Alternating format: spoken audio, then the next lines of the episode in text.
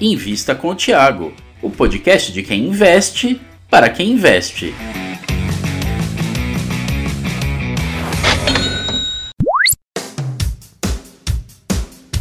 Sejam bem-vindos a mais uma live super especial aqui nossa. É um prazer enorme estar aqui com os Marcos dos Fundos Imobiliários. Marcos ao quadrado.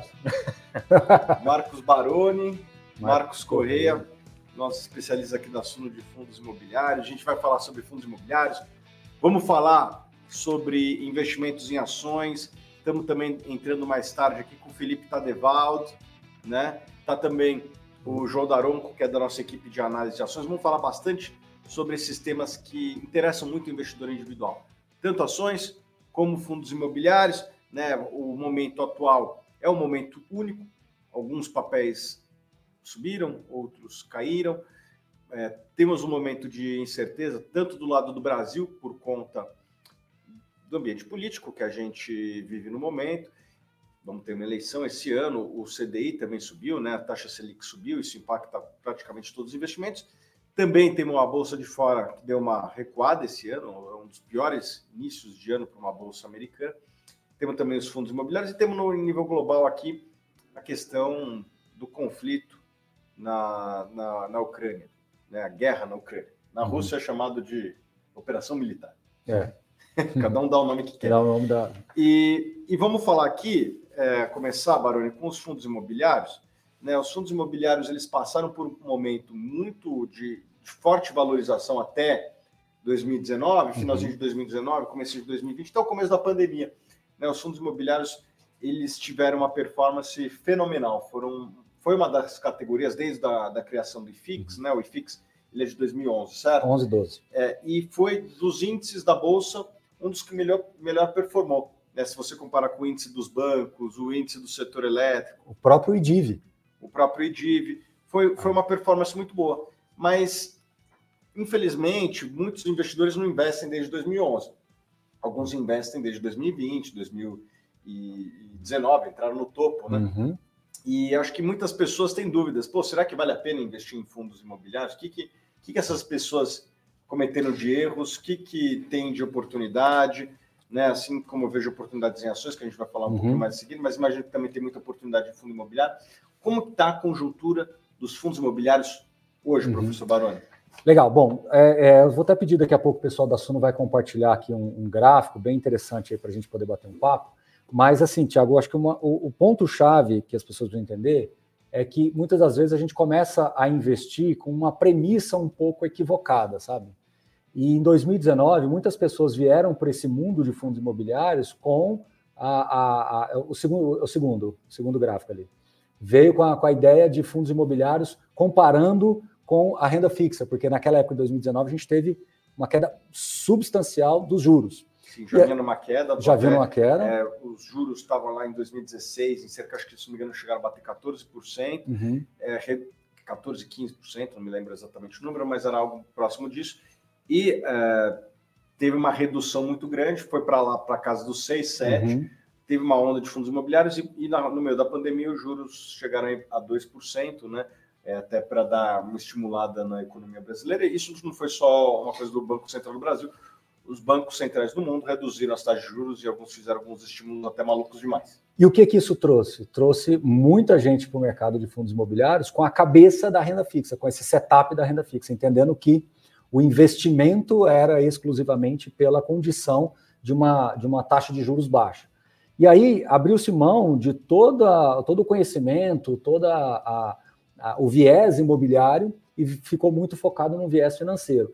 E essas pessoas praticamente só viram queda de juros, porque depois veio a pandemia os juros chegaram a 2%. Quando os juros começaram a subir, as pessoas já começaram a se incomodar um pouquinho mais, as cotas já sentiram um pouco, mas a gente não tinha dimensão de até onde ia. Se você olhar as consultorias antigas, as pesquisas focos antigos, falava de, ah, chegou em 8,5 para, chegou em 9 e pouco para, nós já estamos aí caminhando para 13 e talvez ainda vai andar mais um pouco. Então isso gerou, em todo esse ambiente estruturado de fundos imobiliários, uma certa, assim, assimetria, inclusive, com o mundo real. E aqui agora eu vou pedir o pessoal da Suno colocar aqui na tela. Então, esse gráfico que vocês vão ver agora, inclusive aqui eu vou dar todo o crédito ao pessoal da Rio Bravo, mostra uma coisa bem interessante, né? Nesse primeiro gráfico aí, esse mais escuro, você tem aqui uma banda inferior tracejada e uma banda superior, né? E no meio, também tracejada, e no meio, a média ali em amarelo. Mas o que, que é isso, professor? Vou falar agora, vou falar agora. E aí, o que, que você está vendo aí, né? Você está vendo o comportamento né, de um spread, de uma diferença entre o dividend yield do IFIX contra o dividend yield da, de uma NTNB, que é um título público que também tem um cupom, que também é indexado à inflação e etc. Então, quando você olha para esse gráfico, o que, que você está vendo ali? Você está vendo que em momentos, quando ele está na parte de baixo aqui da banda, é onde os fundos imobiliários estão com pouco spread em cima da NTNB, então, em tese, eles estão caros, comparando única e exclusivamente sobre o ângulo da renda fixa, né, fazendo esse cruzamento. Quando você vê ele mais lá na banda de cima, você vê que ele está mais barato. Então, se você olhar agora, você vai ver que ele está num ponto extremamente interessante, onde historicamente ele está muito, uh, eu diria, atrativo.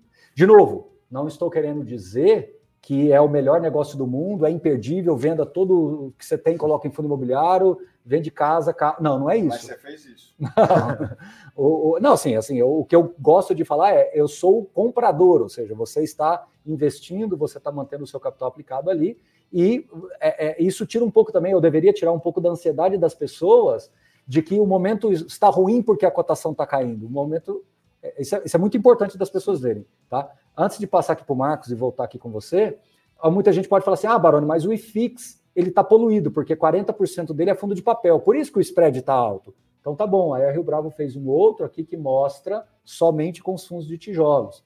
Claro que quando você traz para o fundo de tijolo, esse yield já está mais dentro de uma média. Mas tem uma coisa aqui também, Sim. provavelmente os aluguéis hoje estão abaixo da média histórica, né? Por conta. Isso. Vamos lá, a gente é. tem muito fundo de shopping, tem uhum. muito fundo de laje, uhum. representado no, no, nos fundos imobiliários, né? Uhum. Lógico que tem logística, esse mercado está um pouquinho mais equilibrado. Uhum. Mas shopping e lajes, você tem aí uma vacância acima da média, por conta disso, aluguéis abaixo da média histórica, né? É, então, hum, é, olhar só pelo ponto de vista do dividendo atual não é uma resposta perfeita, porque eu provavelmente o, o, aluguel de equilíbrio seria um patamar acima. Você concorda? E, e vou primeiro passar a pergunta aqui para o Marcos. Vai lá, Marcos. Eu acho que até em linha com o segundo gráfico lá. Pode ir. Mas mano. fala alguma coisa que o Maroni vai discordar, porque vocês pensam muito igual, cara. É, é, então, a gente, tem, a gente tem esse problema, né? É um pouco é. difícil aqui é. um, um, discordar do outro, mas é, é, isso que você falou. Inclusive, teve um comentário ali, que acho que foi do, do Rafael, mas basicamente ele mencionou que os, os rendimentos vêm aumentando. E a gente teve vários anúncios hoje de rendimentos que a gente consegue ver alguns aumentos já. Então, inclusive, vamos comentar, né, Marcão? E fica, gente, fica ao vivo aí que a gente Fique ligado comentar. que já já a gente, a gente prometeu que ia comentar quando tivesse pagamento de rendimento, hoje vamos comentar. E a gente ah, consegue. Teve rendimento hoje, né? Teve, uhum, vamos comentar aí. a maioria dos fundos imobiliários eles é. divulgam hoje. Então a gente tem bastante coisa aí para olhar. E a gente consegue ver, não só desse mês, como os meses passados também, que gradativamente esses rendimentos estão aumentando. Quando é fundo de papel, a gente já entende como é que funciona. É, depende da, da inflação, depende do CDI, eles têm lá o comportamento deles. Aí que seria o segundo gráfico ali que é interessante da gente olhar, que são os fundos de tijolos. E eles vêm gradativamente aumentando os rendimentos dele. Os fundos de shopping, os fundos de lajes que tiveram aí problemas maiores ou de vacância ou de fechamento, desde então vem melhorando aí esses indicadores, vem melhorando os rendimentos. Os fundos de logísticas vêm melhorando já os contratos, as revisões. Então a gente tem um cenário bastante positivo aí eu vou até passar para o professor Baroni já mencionar o segundo gráfico, de rendimento de uma forma geral.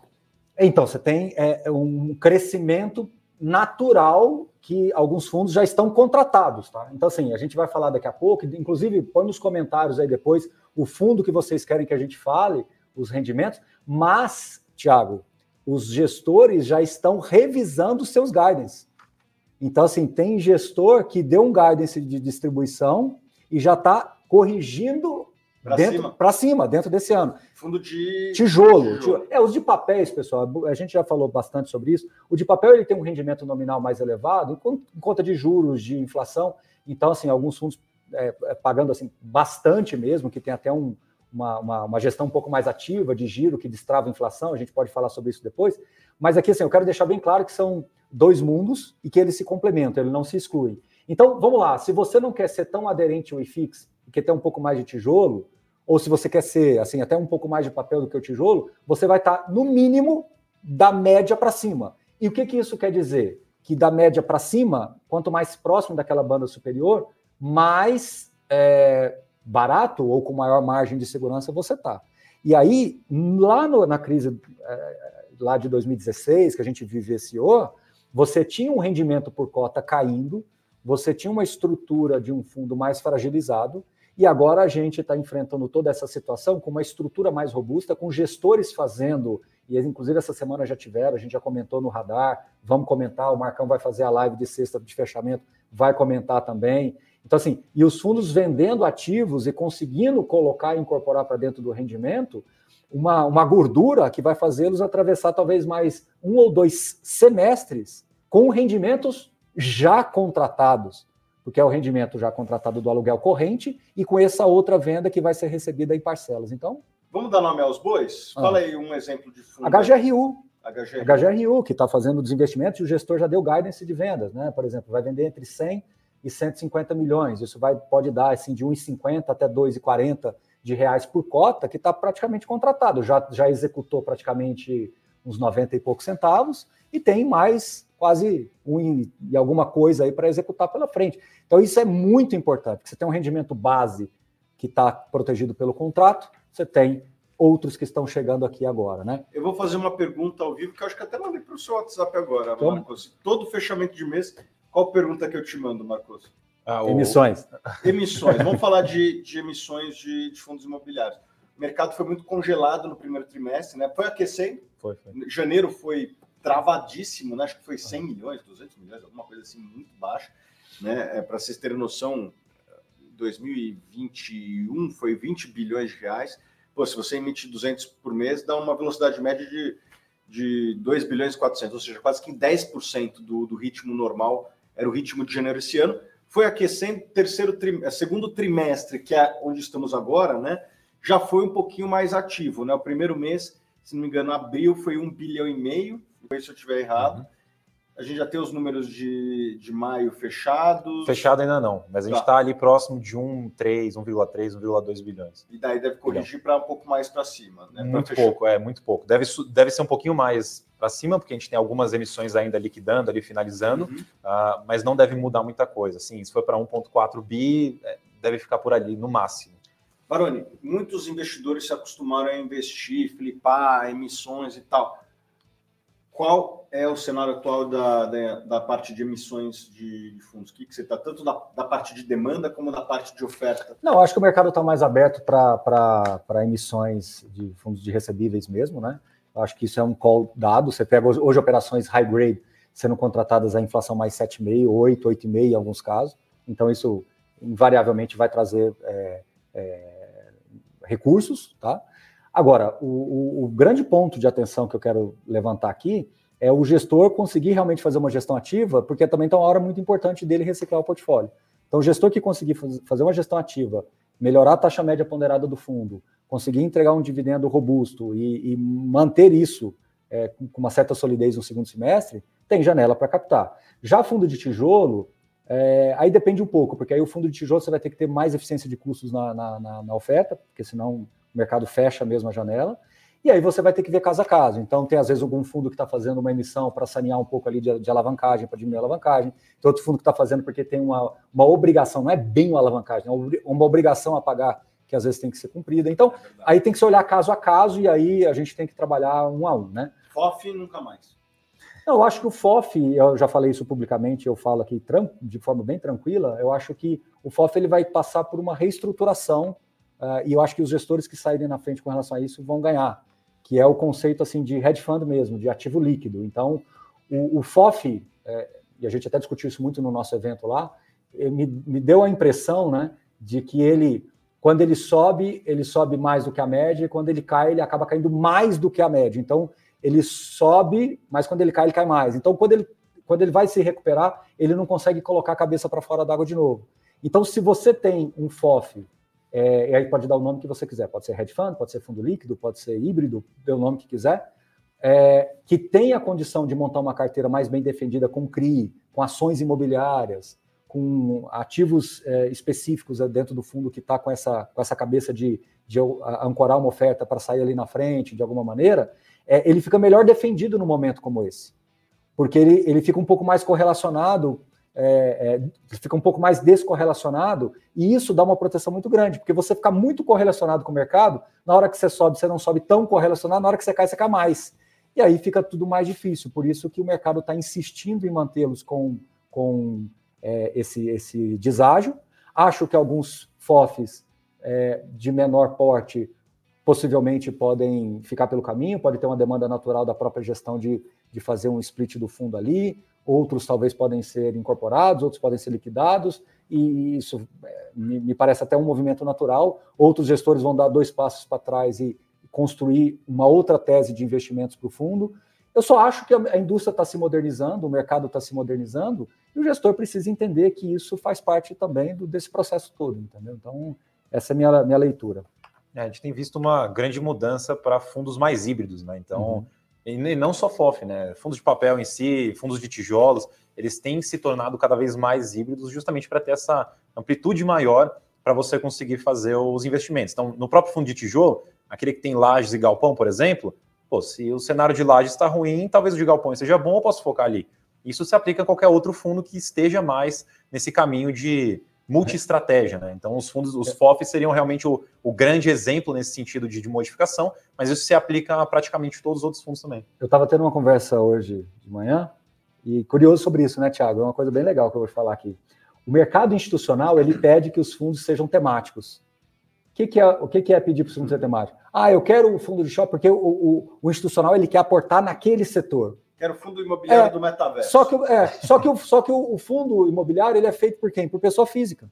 Uhum. O dinheiro não vem do, do, institucional na hora que precisa. Por que, que o institucional não está fazendo um monte de, de captação agora e jogando. Vai ter que ir em algum momento, mas isso é um outro assunto. É um outro assunto, é um outro tipo de estrutura, é uma outra história, é um outro momento no mercado. Então, assim, então eu gosto muito desse modelo mais híbrido, tanto dos, de fundos líquidos quanto de fundos ilíquidos, por isso que o Marcos falou, porque você fica com muito mais versatilidade e você fica descorrelacionado com o mercado.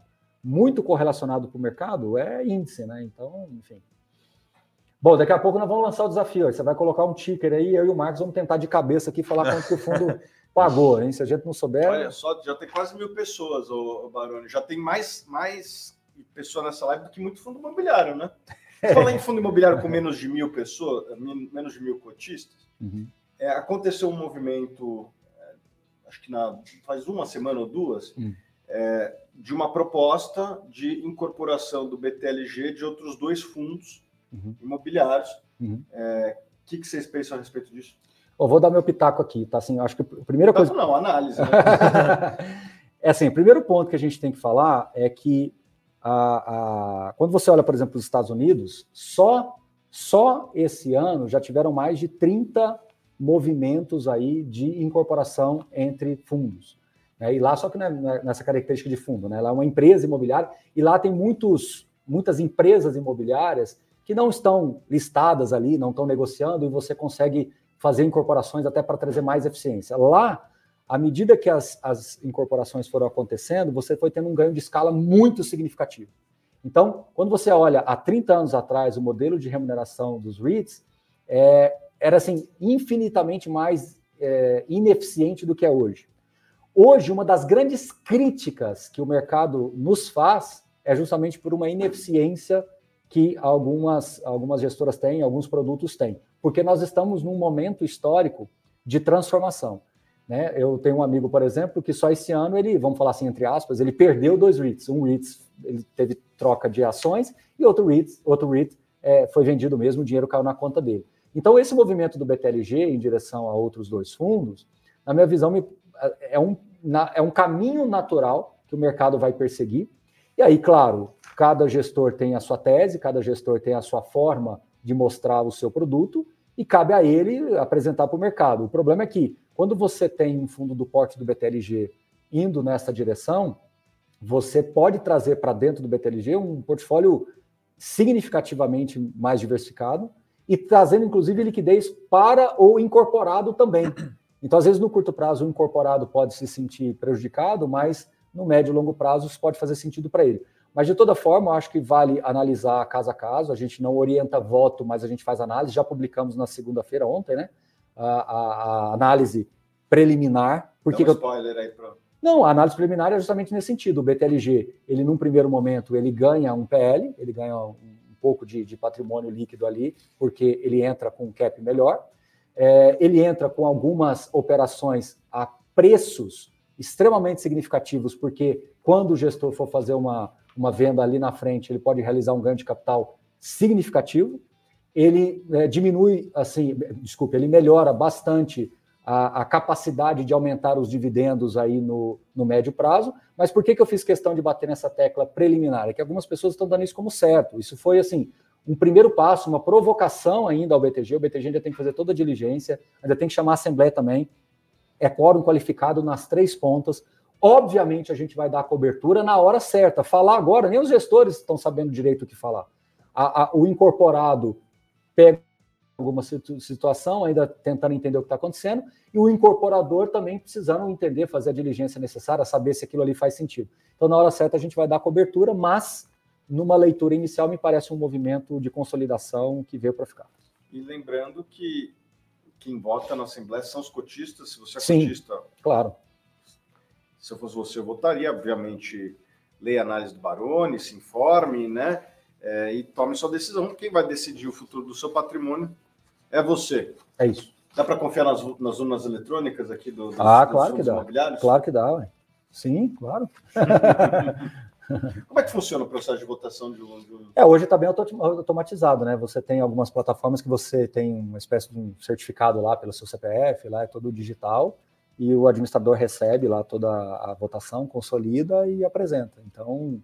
É... Não tem voto, não, voto, não, voto não. eletrônico mesmo. É um voto eletrônico. A maioria hoje é tudo voto eletrônico. Né? Hoje, a pandemia acelerou esse processo. É, fiquem de olho nos seus e-mails aí, que sempre que aparece alguma coisa nesse sentido, você recebe um e-mailzinho com o link para você clicar, voltar. Outra coisa, as corretoras estão botando os próprios apps aí, uhum. né? Já vi mais de uma fazendo para facilitar o voto esse é um, pelo próprio aplicativo da corretora. E isso é um, é um salto, assim, eu acho que esse, essa vai ser uma grande conquista, que as, as corretoras elas nunca ajudaram um pouco nesse processo assim de, de fomentar a informação e etc. Eu acho que agora, com a tecnologia embarcando mais para os aplicativos, uhum. você vai ter muito mais eficiência para exercer um direito de preferência, para uma sobra, né, para uma reaplicação automática, né, para uma integralização entre uma conta bancária e uma conta de corretora, uma conta de investimento. Então, acho que a tecnologia nesse ponto ajuda muito. Vamos lá? Ô, Vai, vamos lá. Qual é. foi o dividendo do HGLG? 1,10, Marcão? 1,10. 1,10. 1,10. Vou falar aqui, ó. Tem que saber de cabeça. Não, não, não. Só tô com a cola aqui, mas podem mandar aí no chat. O pessoal que... pergunta lá, Kizu, quanto foi? É 0,75. 0,75? Subiu um pouquinho. 0,075. É, é. 0,075. Como é que funciona o cara que tem três cotas nesse caso? A fração, ela. Vamos lá, qual que é o cálculo, né? Você pega o valor individual ali que foi divulgado, uhum. multiplica pelas suas cotas. Você faz lá vezes 3. E você, obviamente, o que passar ali da segunda casa decimal, você não recebe. Tá. Então, o máximo que você tenha, bem entre aspas, perder, né, não receber naquele momento é um centavo. Tá. É, inclusive, eu acho que eu fiz um vídeo, não sei se saiu. Isso é recente que você fez. É, eu não sei se saiu, mas é. eu fiz um vídeo justamente explicando isso, porque as pessoas uhum. pensam que esses fundos de base 10, você vai perder dinheiro. Ah, então uhum. é um vídeo que vai sair essa semana ainda. é, que você perde dinheiro com essas fraçõezinhas. Mas na verdade você não perde, né? Fica no fundo e no máximo é um centavo no total. Não é um centavo por cota que você acaba perdendo, é um hum. centavo no total. Então é, é uma fraçãozinha bem pequena que pode ficar para trás, mas o cálculo é aquele. Pega o valor divulgado, multiplica pela sua posição e o que ficar ali depois das duas casas decimais, é, não, não, você não recebe. Marcos, pergunta: o que, que é melhor? Cota de 100, cota de 10, indiferente. Boa, essa é uma E depois eu quero saber também a sua opinião. Tá bom. E depois eu quero saber a minha opinião. Você quer saber a sua? Eu gosto da cota de base 10. Eu acho que ela traz mais acessibilidade, mais liquidez para o ativo, ah, incentiva as pessoas a investirem. Então, principalmente aquela pessoa que tem um pouquinho de receio de começar, ela, pô, começar com 10 reais é muito mais fácil. Eu me sinto mais confortável do que começar com 100. Então, isso atrai mais as pessoas, além de, obviamente, a liquidez do fundo. O fundo acaba se tornando mais líquido. É, o investidor consegue investir reinvestir os rendimentos mais rápido na, na própria cota do fundo, por exemplo. É mais fácil você atingir o patamar de 10 reais de rendimentos mensais do que um patamar de 100. Então você já começa ali a acelerar um pouquinho seus juros compostos mais cedo. Então eu gosto, eu acho que é, é uma mecânica bem interessante. Você. Minha opinião sincera, sincera, sincera. Não, não. Eu falso. vi. Não, falso, eu vi, eu vi de mil vindo para 100, agora eu estou vendo de 100 vindo para 10. E eu quero estar tá aqui, sentado nesse sofá, para ver indo para fração da fração da fração, cara, que é igual o mercado americano. Não, mercado americano. Você quer comprar 25 reais, você vai comprar 25 reais. Eu, não, eu, eu, eu queria entender por que, que as corretoras não conseguiram ainda chegar nesse estágio, que é você falar pelo valor financeiro. Se eu tenho. Eu vou ter 0,00. Quantas cotas você tem do, do, do SNCI, do Kizu, do, do, enfim, não importa. Do, enfim, eu tenho 32,5749 cotas. Você, você vai ter uma fração e você consegue democratizar o máximo possível esse assunto. Assim, de novo, é posso estar tendo um devaneio aqui, mas eu acho que é possível, me parece sensato. Porque você trabalhar com lotes, por quê? Se o lote é a fração. O Tesouro Direto conseguiu chegar numa coisa muito próxima disso. Se você quiser comprar 10 mil reais de Tesouro Direto, às vezes não vai dar o 10 cravado, mas vai dar um 9.998 lá, entendeu? É muito próximo. Então, acho que é bem, bem possível, tá? Vamos, fala a sua aí para a gente falar de rendimento. Minha opinião, eu sou mais elitista de todos aqui. Talvez sou da escola do Warren Buffett, né? A, a, a ação da, da Berkshire tem umas ações lá de 300 mil dólares, né? Você sabia dessa? Não. Nunca fez split lá, nunca fez divisão. Daí, assim, tem custos a mais também, né? E, e pô, você, o cotista, ele, ele representa também um custo para a administração. Né? Então, o cara que tem uma cota de 10 reais, ele, ele, ele tem, um, tem muitos fundos, cara, e a gente, nós somos gestores aqui na Suma, a gente vê, é, tem, tem muitos cotistas com menos de, de 10 cotas, né? Uhum. ou seja, menos de mil reais numa cota de base 100. Uhum. Quando você joga lá para uma cota de 10, aí, cara, uf, tem muita gente com uma cota de 7 reais, 8 reais e tal é, isso acaba representando até um custo que, que esse cara acaba trazendo um prejuízo para pro, os cotistas como um todo, porque ele tem um custo de envio de carta, é. envio de e-mail. Já foi pior, é verdade, já foi pior. Até a época das cartinhas, né? Uhum, uhum. É, você recebeu muita carta, eu recebi pouca aí. Não, não, tem muitos anos que eu não é. recebo, mas eu recebia, claro. Mas enfim, isso aí, aí era um custo muito grande, né? É. E, cara, eu acho que assim, se é 10 ou é 100, ah, é quase Thiago, a mesma coisa. É, mas eu acho que a tecnologia resolve isso. Assim, eu, eu, eu prefiro acreditar de que esse modelo é o melhor, e aí a gente acha um jeito de, de através de eficiência de custo. Porque o que você está falando é custo de escrituração. Cara, dá para brigar em custo de escrituração. Ó, isso é uma coisa que o Márcio Oliveira escreveu. Ó. Ah. Sou a favor do fracionário, lote padrão afasta. Isso, isso eu acho legal mesmo, é uma coisa que eu nunca é. entendi no mercado brasileiro. É, para fundo imobiliário para BDR, isso já está resolvido. Né? Então, com, você compra uma cota, sete cotas, é, dez cotas, ação. Você não gosta de ação, você nunca comprou ação, né? Já comprou alguma ação? Já, já. Passamos. É lote de, de 100, né? O, é, mas tem um fracionário, né? Aí você tem um mas tem fracionário, lá, né? mas. Ah, mas não funciona. É não, eu acho que eu, eu, sou, eu sou a favor do financeiro. É o financeiro. Você quer, você quer comprar é, o valor financeiro. Eu tenho 1.232 é, reais. O padrão é o, é o, é o lote fracionário. É, é a vírgula. É, o problema é que você não está não tá, não tá conseguindo absorver a ideia de que ao invés de você ter 82 cotas de um fundo imobiliário, você pode ter 82,39. É. É, que é o que não... acontece no Tesouro Direto. Simples quanto isso. É, é 0,0. Também acho que não, é a maior confusão do mundo. Dos problemas do é. mundo tem, tem a guerra da Ucrânia, a fome na África, a guerra no Oriente é. Médio. Não, são não é, problemas não, maiores é. do que esse, certo? Mas resolvemos, tá, achamos um ponto de tá divergência. Bom, pode levar tá bom? Essa Então tá bom. Bom, vamos falar de, vamos falar de rendimento, que senão o Murano fica bravo com a gente. Já tem 1.300 pessoas, hein? Já tem pois é, vamos, que o... vamos, vamos, fala o fundo aí que a gente coloca aí. Vamos lá, vamos tentar. Mas não fala fundo muito difícil, não. Vamos lá. BLMG? Eu não vi o BLMG. Eu acho que. Eu não sei se é hoje, deixa eu ver. Vamos não lá. é hoje, eu acho, o BLMG. Esse, esse é? aqui de cabeça Pô, já. Falaram difícil. Já agora, começaram é. pegando pesado aqui. Pegaram logo um fundo com é, dois terços de, não, de não, alavancagem. Não, não, é hoje. Não, né? não, não. É BLMG não é hoje. É, por isso. É, então vamos para outro aí. Vamos lá. Quem dá mais aí? Eu vi um REC-R, mas o REC-R também MGFF não é hoje. Não é hoje. Eu falei REC-R, BTLG não é hoje. Não é hoje. SDIL 076, né? O fundo lá fechou o direitinho, pagou a, a, a conta lá do imóvel é, locado para o Correios, né? E agora tem um, uma alavancagem ali dentro. A alavancagem tem carência, então esse rendimento mais alto vai ficar assim por mais alguns meses. Depois ele dá uma caída quando começar a pagar a despesa da dívida. SNCI não é hoje, VISC 0,70.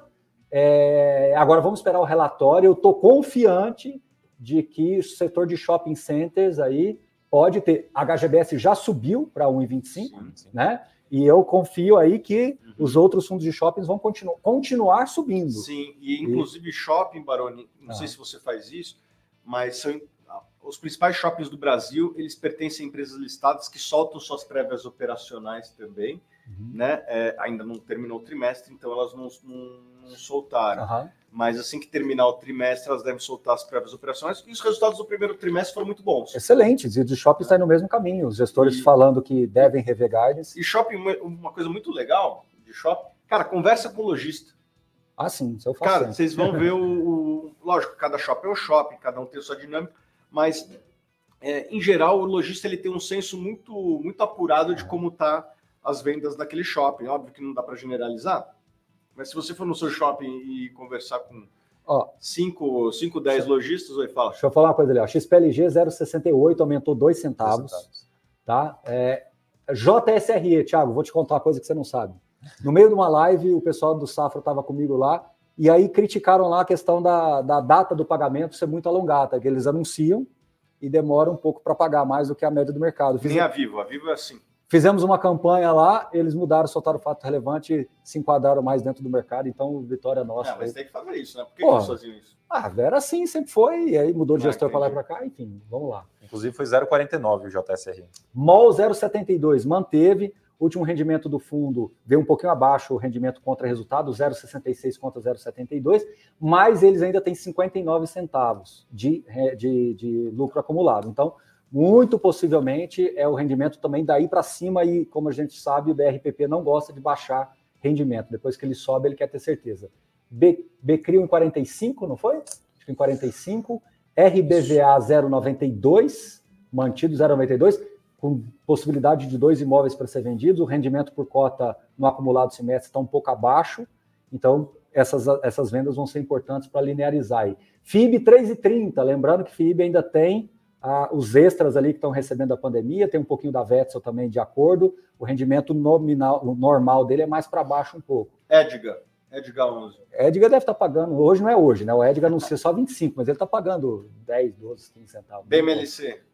MLC 0,60, não é hoje não, mas é 0,60 é, e poucos, é, né? Terra assim. 11. Ah, Terra já sumiu, você tá de sacanagem. MXRF aumentou um pouquinho, né? 0,11. Zero, ele manteve, na verdade. Né? É, ele Eu... tinha aumentado, Isso. manteve, né? VGHF 0,14, Marcão? 0,14, ele 0, aumentou 14. um pouco também, que era 0,12 o último. Vino 0,34, mantido 0,34 aí.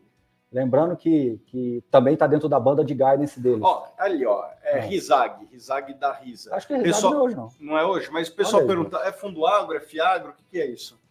A Rizag é agro. É né? fiagro, é fiagro. É fiagro. É, é fiagro. Mas eu acho que não é hoje. Né? É, é, esse não acompanha, eu não sei dizer quando que é. BCFF mas, não é hoje. Mas, P...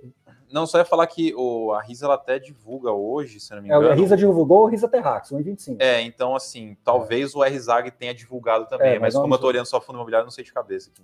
GGRC não é hoje, tá? Amanhã. É, outra coisa, IRDM também não é hoje.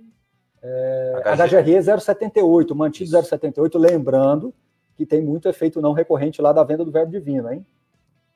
RBRP não é hoje. Qual que mais te surpreendeu positivamente? Qual te surpreendeu mais negativamente? Positivamente ah, hoje? É.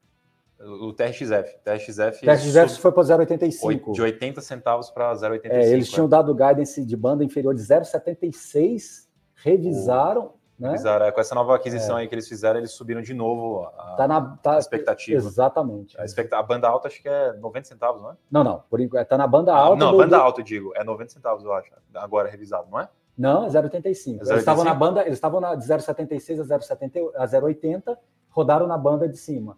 Aí agora, aí deram o guidance lá naquele prospecto das, do anúncio das Sim. operações da Obra Max, jogaram de 0,80 a 0,85 e já corrigiram para 0,85. Ah, tá, entendeu? Tá, foi, foi jogando duas bandas. BCFF não é hoje, gente.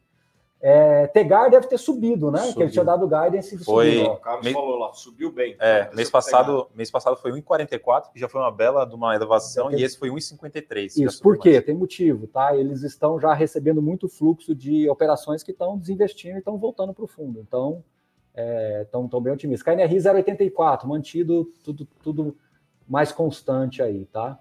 HCTR não é hoje, RBRF não é hoje. BTLG não é hoje. O, o, o Votorantim Shoppings, não, não sei se, se, foi hoje, não acompanhei esse aí. O que mais? ver se eu acho aqui. Snag 11, perguntaram lá. Snag 11 é, é Thiago, né? ah, não, ah, tá. Ó, tá vendo? Desligado. SNC não é. O RTR foi 201, né? Sa Qual? já saiu a oferta da, é, da Urca? Urca acabou, né? Oferta. Ele, não, está em ah, período tá. restrito. Período restrito. É, ele já fechou preferência, sobras, é, captou acho que foi 80% já, mais uhum. ou menos. Uh, divulgou rendimento de R$ reais agora. 201, né? 201, 201. E os recibos foi 109, eu acho. Última pergunta aqui que eu quero ver, pergunta de vocês. A gente vai ver problemas em fundos. KNSC 1,35, né, mano? Não foge da pergunta, não. Fundo vai. high yield vai, vai ter problema? O que, que você acha? Tem, tem fundos aí que. Ah, sim, eu, eu acho que o mais importante de, de, de ter é a ciência de que não é porque é high yield tem problema. Acho que o mais importante. Não é porque é high grade não vai ter. Eu acho que o mais importante é você entender o que há dentro de cada fundo e cobrar dos gestores justamente os relatórios de riscos para que eles sejam melhores precificados. Eu vou bater nessa tecla um milhão de vezes. Eu nunca fui contra risco, desde que ele esteja precificado corretamente. E para ser precificado corretamente, você tem que ter todo o disclosure da operação, toda a informação. Indústria 1.0 de fundo de CRI não tinha absolutamente nada. Indústria 2.0, quando eu vim aqui para São Paulo, eu falo muito isso, lá em 2016, que eu cobrei dos gestores, eles melhoraram bastante o nível de informação, que é esses quadradinhos com a descrição, a tabela com a LTV, a, a, o prazo médio da, das operações, a taxa média ponderada, tudo bonitinho. Agora a gente está numa indústria 3.0 com o fundo de CRI, que eles precisam pegar a, inter, a interface que tem entre a service, a securitizadora e o fundo e trazer mais para dentro aqui do cotista e do mercado para que o, o, o, cotista esteja mais ciente daquele risco. Só, fim da história. Canip 1,70 e o KNHY 1,75 e o KNCR 1,10. Fundo de crise. Essa memória é impressionante. Não, fim, eu vou até parar aqui, mas fim, você falou fim de história, fim de história nada, Barulho. Ah. Eu acho que o maior erro que o investidor faz em fundo imobiliário, e eu vejo isso, hum. que a gente vê lá, os nossos sites, a gente tem no site lá, a gente consegue ver o, o mapa de calor, pessoal. Vocês ficam pulsando o site lá, a gente vê lá o que vocês estão fazendo do outro lado da sala, né? Uhum. É, e o maior erro que eu vejo, cara, os caras vão lá na ferramenta de ranking e ranqueiam do maior yield para o melhor, pro menor yield, clica lá e provavelmente sai comprando. O que, que você acha do imbecil que faz isso? Não, assim, assim, eu acho que está na natureza do investidor procurar o rendimento alto e é o nosso papel do lado de cá educar e é... trabalho de educação, Thiago, é o seguinte, quando você tiver filho, você vai lembrar do que eu estou te falando. Cara, você educa todo dia. Eu até brinco muito, eu tenho uma frase aqui assim, é, educar filho é difícil nos primeiros, assim, 45, 50 anos, depois fica fácil. Então, assim, cara, educar é um processo diário, não tem como correr, não. Ah, ó, só para falar para vocês, o pessoal está achando que nós estamos colando, nós não estamos colando, isso aqui é o roteirinho do nosso negócio aqui, ó, podem ficar tranquilos, não estamos colando, tá bom? É, alguém perguntou rapidinho, calma, Murano.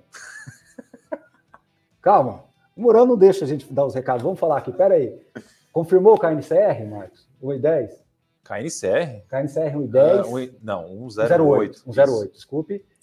KNHY foi 1,75. 1,70 Canip. Canip 1,70, KNRI 0,84. Vou e, falar e... pela enésima vez. Os fundos do Quineia, eles são mais sensíveis à inflação. Então, quando você tem uma inflação que roda mais alto, naturalmente você recebe isso. Quando a inflação cai ali para aquele 0,20, 0,30, que é o normal, vamos falar assim, onde o rendimento sente bastante. Então, é só para deixar também bem evidenciado isso para as pessoas. É, não é crítica, não é, é só uma observação, porque às vezes as pessoas falam assim, poxa, mas tá uma diferença muito grande, tá? é porque o modelo de distribuição do Kiné é um modelo bastante peculiar, feito pela Intrag, que é muito parecido com o modelo do VCJR. Pode olhar que o VCJR deve ter sido alto aí. Pode olhar, o VEX aí deve ter vindo alto também, entendeu? Como começar a investir em fundos imobiliários? É a pergunta que o Murano quer que a gente responda. Então nós vamos responder. 1,75. 1,75 BCJR. E, e o pessoal da Quinem merece um, precisa dar uma explicação para a sociedade. Eles chamaram vocês, eles chamaram eles e não me chamaram para o programa. Mas é porque eu sou mais bonito. É. É, o critério de seleção dele é beleza. Eu sou mais. Então, isso aí não pode. Né? Tem que ser plural. Mas você vai todo dia lá onde faz o negócio, dia você vai pedir lá. Bom, então é isso. O que está escrito lá, Barone? O quê? Se você topa uma entrevista com o Barsi. Topo, com o maior prazer. Seria uma honra. Eu não conheço ele pessoalmente. Seria, é, é assim, extremamente agradável recebê-lo. E se algum dia encontrá-lo, pode ter certeza que vai ser tratado muito bem. Vocês podem ter certeza que tudo aqui a gente discute ideias, é, desenvolvimento, a gente não discute pessoas. A ideia é bater papo e seria um grande prazer recebê-lo ou ir até onde ele estiver, se eu for convidado, pode ter certeza que a gente fará. Como começar a investir em fundos imobiliários? Tiago Reis, você que investe há 10 anos em fundos imobiliários. Eu invisto desde a época que eu tinha cabelo no fundo imobiliário. Conheci nessa época aí, né? Foi. Lá em 2014 para 2015. 2015. O, o, primeiro fundo que eu tive na carteira, a Suno nem existia, né? Não. A Suno é de 2017, ano que você se juntou a nós aqui. É, foi o BRCR11, e eu tinha um amigo meu do colégio, que era o CFO lá, nem sei se tem esse cargo lá hoje ainda, os fundos têm. Fernando Calil, se estiver nos assistindo, um forte abraço. É, ele era CFO lá, e, e, eu me lembro que tinha um outro investidor em comum que você conhece, o Anderson Lauders, que uhum. lá em 2014 ele virou para mim e falou: Tiago, fica de olho ali nos fundos imobiliários, estão pagando tudo 1% ao mês. E eu comprei uma carteira, quase tudo que eu tinha, em vários fundos de 1% ao mês. Alguns foram ruins, outros foram bem, né? É, muitos monoativos. E foi ali que eu conheci os famigerados fundos imobiliários. Como investir em fundos imobiliários? Eu acho que, como tudo na vida, você tem que é, você aprende muita coisa na prática, né? Investir uhum. em geral é isso, não só fundos imobiliários. Eu acho que assim, leia o livro do Baroni. Um dia o Marcos vai ter o livro dele. Tem o seu livro, Marcos? Tá, tá no. Tá, Cara, vai tá ser show, vai ser show o livro. É? então leia, leia, leia, os livros do Baroni uhum. aí, leia, veja as lives do Baroni, mas principalmente vai lá, abre a conta na sua corretora. Hoje, com 10 reais, você compra um fundo imobiliário. Só o ato de você ir lá e apertar o botão de compra, e, cara, 10 reais não vai mudar. Se, se, se o fundo for para zero, coisa que provavelmente não vai, não, MXRF, qualquer fundo aí que esteja na casa do, dos 10, é...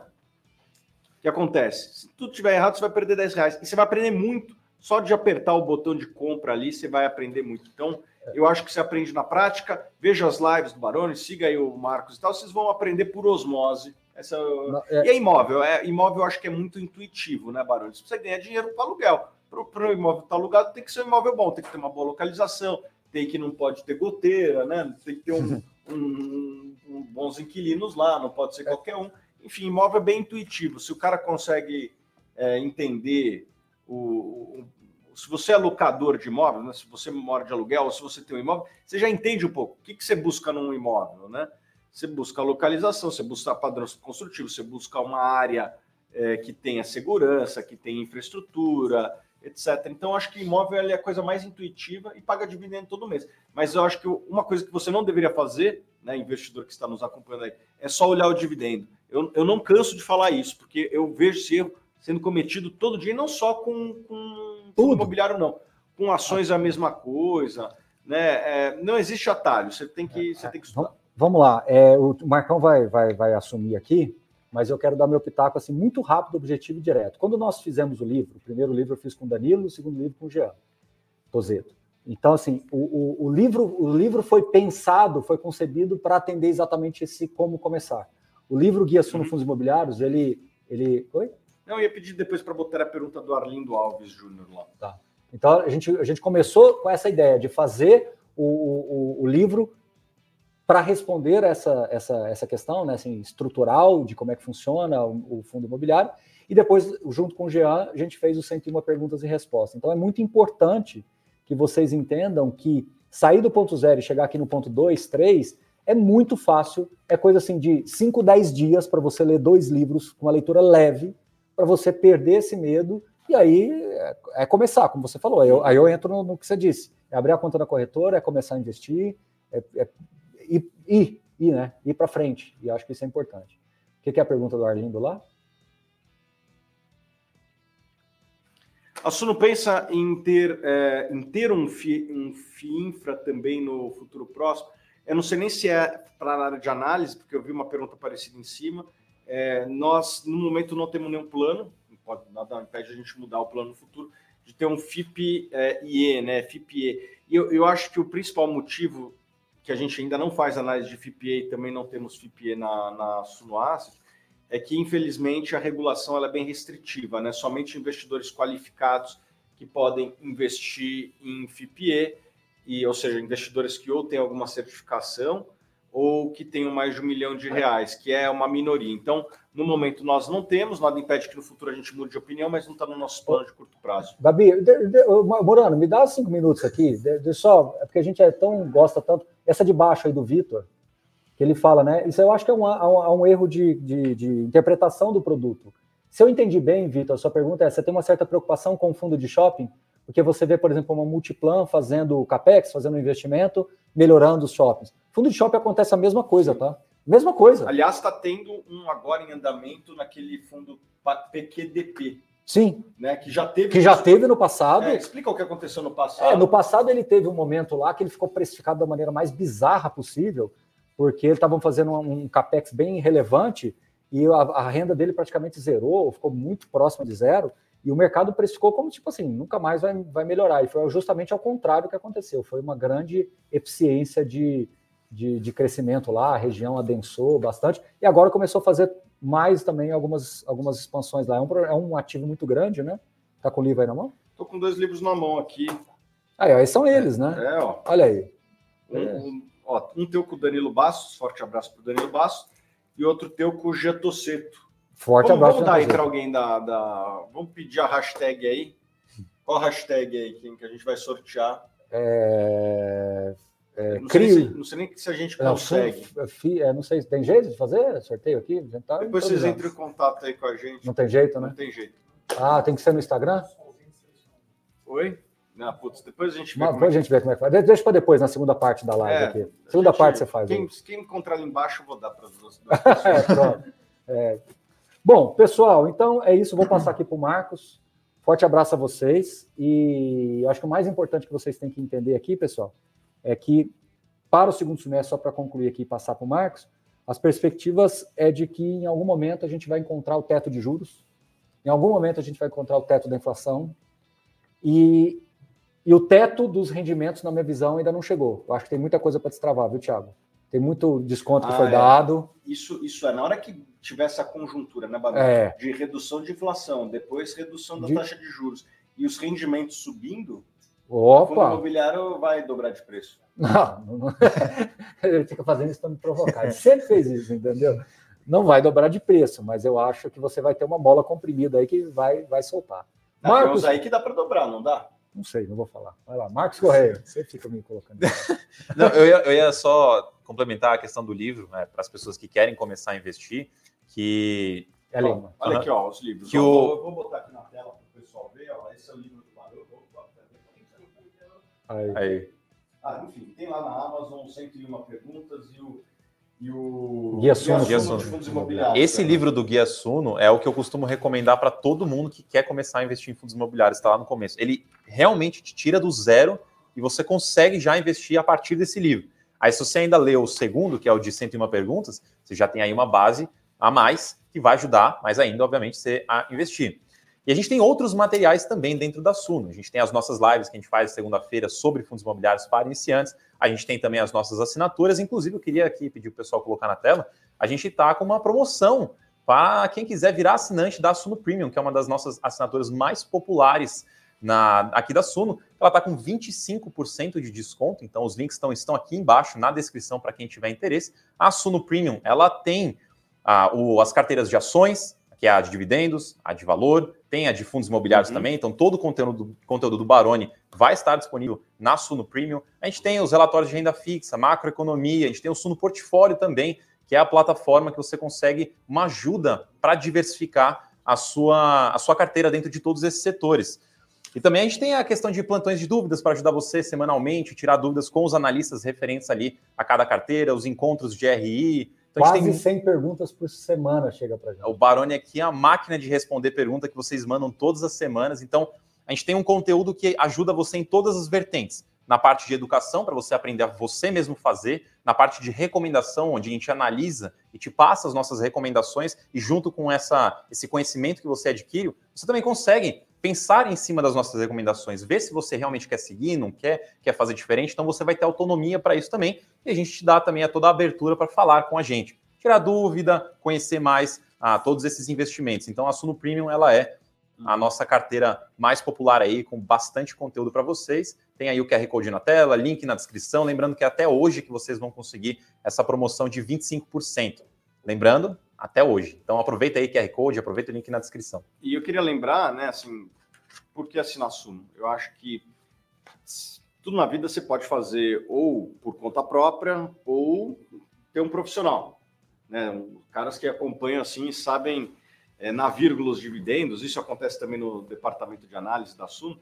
Tem profissionais do lado, você vai ter resultados diferentes. Para tudo na vida, se você for buscar um, um neurocirurgião ou um advogado, cara, é, eu já fiz esse erro na vida no passado, né, Barão? De, de muitas vezes não ter um, um advogado do lado ajudando né? Pô, faz diferença. E a mesma coisa acontece com investimento. Você tem um profissional do lado faz diferença. Todas as carteiras da Suno têm rendimentos superiores à média de mercado. E se tiver algum assinante aí na Suno de longo prazo, acho que pode dar os testemunhos nos comentários. Bom, é, vamos para a próxima aqui, né? É, queria aqui agradecer a presença dos Marcos, Marcos Baroni, Marcos Correia. E agora a gente vai para o segundo tempo, que é o assunto é ações, a minha paixão. Eu não gosto de fundo imobiliário. não, tô brincando, eu adoro fundo Pode imobiliário. Eu acho que fundo imobiliário faz parte da carteira de. deveria fazer parte. E eu, eu acho que o fundo imobiliário ele tem um caráter educativo que às vezes as ações perderam, que é a questão do dividendo mensal. A, a, ação, eu, eu sou um cara mais de ações, tá? É, isso não significa que eu não invisto em fundo imobiliário, eu invisto também. Mas eu, eu acho que as ações, elas, como não pagam dividendos mensais, o camarada ele fica mais olhando cotação e infelizmente isso acontece um pouco em fundo imobiliário também, mas acontece muito mais em ações. Na cabeça do investidor que não tem aquele dividendo mensal, a saúde do empreendimento que ele está inserido, ele, ele, correlaciona com a cotação. Caiu 3%, ele acha que está acontecendo alguma coisa, coisa. ruim, é, quando na verdade não aconteceu nada, ou muitas vezes não aconteceu nada. E, e fundo imobiliário, como tem o dividendo mensal, o pessoal olha mais o dividendo do que a cotação no dia a dia, porque uhum. o cara comprou com outro mindset. Né? Então, é, eu acho que, infelizmente, muitos investidores não estão preparados para o investimento em ações, e a gente vai falar um é pouquinho disso com quem está entrando aí, que é o João Daronco, do nosso departamento de análise, é um dos jovens talentos do departamento de análise. Estou né? aqui me despedindo do Barone. Tchau, tchau, Barone. Depois a gente se encontra. Vamos lá no Habibs comer umas esfirras. é, o Marcos vai, a gente vai levar ele lá no, no, no alguma coisa fitness aí. Bom, e tá, tá, entrando também o Felipe Tadevaldo, numa das suas raras aparições. O pessoal quer saber como é o rosto do Felipe Tadevaldo. Cadê você, Tadevaldo? Bota seu rostinho bonitinho aí na tela. Aí, olha só. Fala, tá Tiagão. E o João. E aí, pessoal? E aí, João? Boa noite, Fala. cavaleiros. Boa noite, pessoal. Boa noite, Felipe. É um prazer estar aqui conversando com você sobre ações. Vamos lá falar sobre o assunto do momento. É isso aí. Boa noite, Felipe. Boa noite, Tiagão. Como é que tá aí? Tudo certo? Beleza, beleza. Tadevaldo, você é um cara aí que gosta de dividendos, você, você é bem ativo nas redes sociais. É, e uma das coisas que eu acho que as pessoas cometem o erro é justamente aquilo que eu estava falando com o Barone agora há pouco pessoas olham muito para a cotação e não olham para os dividendos.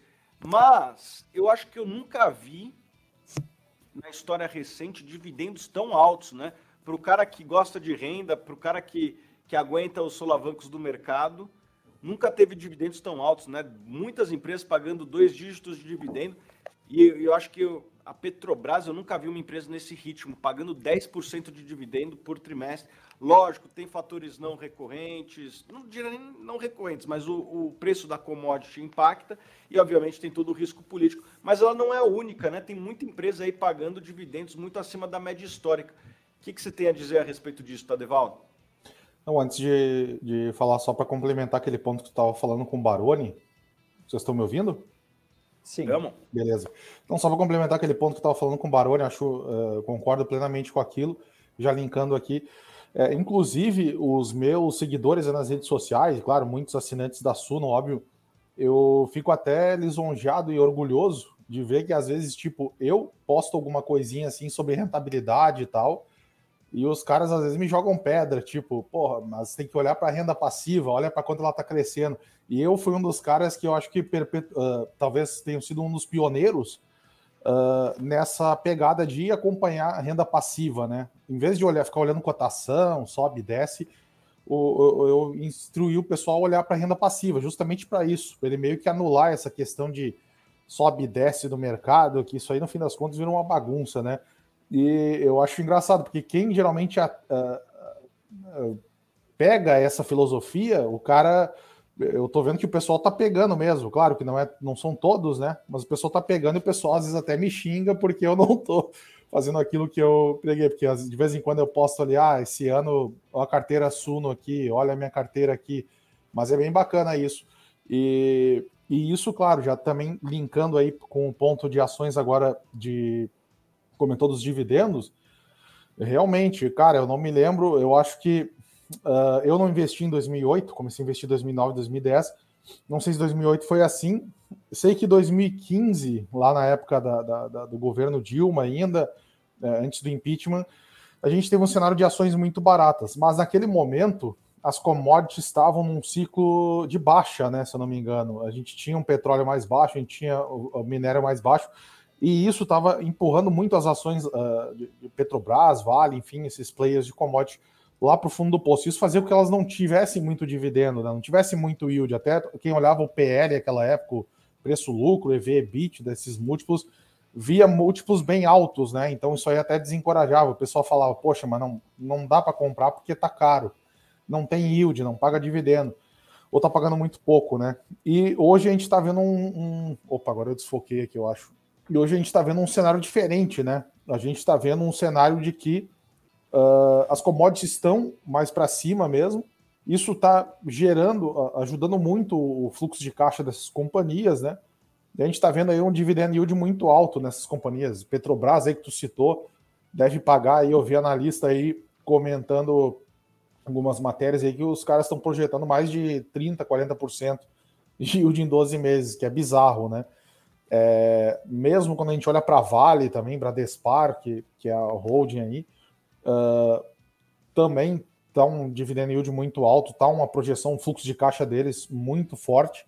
Então, cara, eu acho que é um cenário assim, como tu falou, uh, existem alguns fatores pontuais, né? Que, que, a própria ciclicidade, né? A dinâmica dessas empresas, elas fazem assim, às vezes ocorre um cenário muito ruim que joga o preço lá embaixo, múltiplo junto, lucro vai para baixo também. Claro que Petrobras tinha corrupção na época, enfim. Mas uh, agora a gente está vendo um cenário que eu, eu pelo menos, eu, acho que eu nunca tinha visto, que era Sim. um que é justamente um múltiplo baixo com um yield muito alto. Uh, e a gente talvez não tenha nem perspectiva de curto prazo assim desses, dessas commodities caírem tanto, né? Eu me lembro da Vale lá em 2010. A Vale em 2010 ela também estava num cenário parecido. Acho que o minério estava lá perto dos seus 200 dólares, se eu não me engano.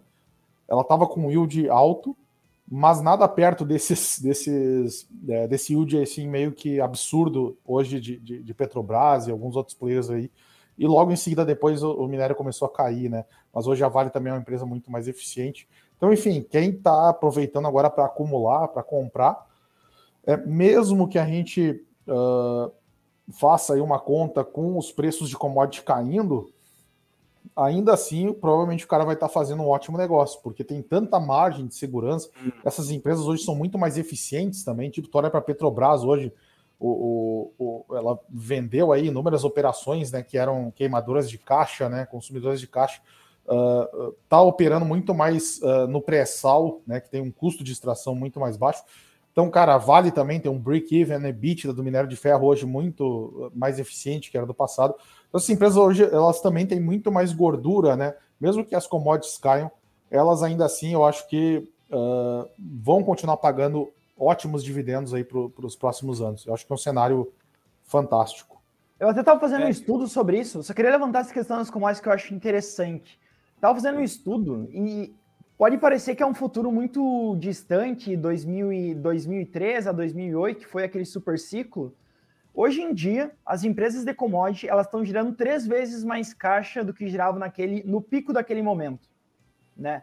E quando a gente pega e normaliza o capex dessas empresas, investimentos que essas empresas estão fazendo para aumentar suas operações ou alguma coisa assim, que pode ser um risco para diminuir o preço, inundando, por exemplo, o mercado de minério ou de petróleo, o capex ele é o melhor, o menor capex quando a gente normaliza pelo PIB desde 2003.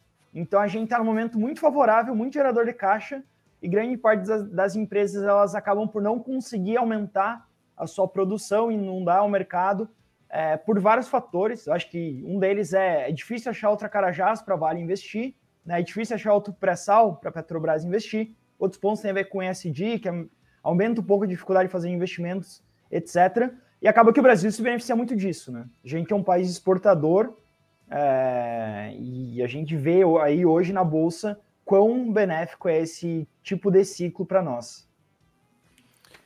Eu queria é, dar um pouco do meu overview, né? Eu já eu já estou no mercado há quase 20 anos, comecei a investir em 2003 e eu acho que eu nunca vi uma conjuntura como a gente vê agora de três coisas acontecendo simultaneamente: os resultados das empresas brasileiras e não só das empresas de commodity, bancos devem ter resultados recordes esse ano, né? B3, que é uma empresa importante, deve ter um resultado muito bom, VEG deve ter um resultado muito bom. São poucas empresas que vão ter um resultado ruim no ano de 2022. Talvez algumas empresas de varejo, que não são tão representativas no todo, né? É, essa empresa talvez tenha um, um, ano um pouquinho mais desafiador, mas as demais empresas, como um todo, tendem a ter um ano bom e na média de recordes. Então você tem uma conjuntura que você tem resultados recordes, balanço das empresas, nunca eu nunca vi tão sólido, as estatais, né, com balanço sólido, que era raro no passado, tão sólido. A, a Vale, é, praticamente sem dívida nenhuma, tendo que fazer programas de recompra para dar vazão à, à, geração de caixa. Né? Os bancos pagando dividendos, né? o Banco do Brasil, que eu, que eu, que eu fui um dos caras ali que, que falei, pessoal, compra Banco do Brasil, está muito barato, pagando dividendos ali, né, né Tadevaldo? É, aumentando aí o. Hoje pagou, hoje pagou na conta, se eu não me engano. É, e, e, e, aumentou ali, deram um pouquinho extra lá. Eu acho que eles já estão botando um payout de 50%. Não sei se você teve essa impressão também. Eles falaram que ia ser 40%, mas já estão botando 50%. Eu acho que os bancos. Eles pagaram um extra, né? Mas acho que esse extra vem no mês que vem, não é? Se eu não me engano. Mas se você soma com o anterior, é, já, já vai fechando, sim, sim.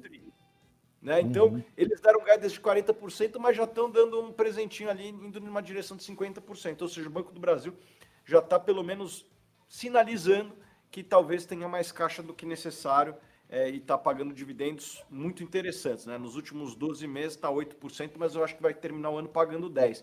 Então, a gente vê os balanços das empresas muito sólidos, as margens muito fortes e os múltiplos muito baixos.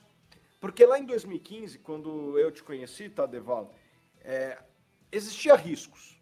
Né? O, o, você tinha ali um, uma seca no Brasil, você tinha um governo que, que tocava a economia de uma maneira que, botava, que criava muitos riscos. Os balanços das empresas, tava, a, a, média das empresas brasileiras era um endividamento de três vezes EBITDA, hoje é uma vez, então o balanço naquela época era muito pior. Então, eu acho que hoje tem muito menos risco do que tinha em 2015, porque você tem preços, valuation semelhante, né, múltiplos na média muito parecidos, alguns casos até abaixo, só que com uma solidez das empresas e resultados muito melhores do que naquela época.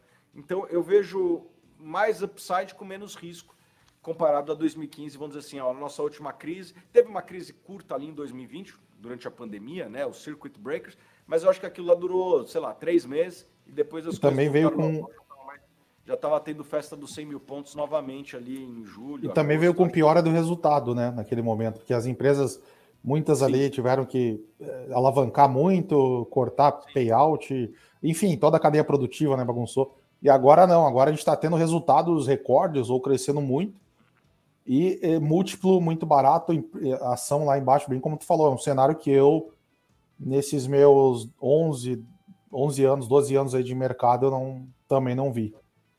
E tem uma questão de commodities, que, que é uma coisa que a gente discute muito internamente aqui na Suno, né, com, com o nosso time de análise aí, que o, que o João está representando, que é o seguinte, quando você, quando tem o múltiplo das empresas de commodity muito baixo, cada dia conta. O que, que eu quero dizer com isso? É muito difícil prever, por exemplo, o preço do petróleo.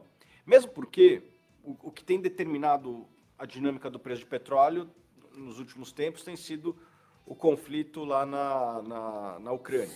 Né? É, e, a, e, a, verdade é que ninguém sabe quanto tempo vai durar. Né? Eu sou analista de balanço, eu não sou analista de guerra. Né? É, e eu não sei muito bem o que passa na cabeça do tanto de um lado como do outro. Né? Mas a gente sabe que isso impacta os resultados das empresas porque impacta a cotação. Então, vamos lá. Se a guerra acaba amanhã, provavelmente o preço do petróleo dá uma arrefecida. Né? Talvez não tanto quanto antes, mas vai dar uma arrefecida. Se escala para uma coisa pior, né? eu não quero botar aqui nada na cabeça de ninguém, mas minhoca na cabeça dos outros. Mas vamos supor que escale para um conflito nuclear, ou que dure anos, três anos. Provavelmente o preço do petróleo fica lá em cima. Aonde que eu quero chegar com isso? Se acabar amanhã, o preço do petróleo cai e o, o resultado da Petrobras provavelmente cai também. Se demorar três anos o conflito, é, e o preço do petróleo for refletido nos produtos da Petrobras, provavelmente, provavelmente, você vai ter nos próximos 24, 36 meses a empresa retornando para você o, o, capital na forma de dividendos em pouco tempo, em dois, três anos você vai estar lá com o dinheiro no, no teu bolso, o dinheiro que você investiu. Então, como, como analisar o upside de uma empresa de, de petróleo ou de commodities nessas circunstâncias? Eu acredito que a gente tem que fazer uma conta de trás para frente. O que eu quero dizer com isso?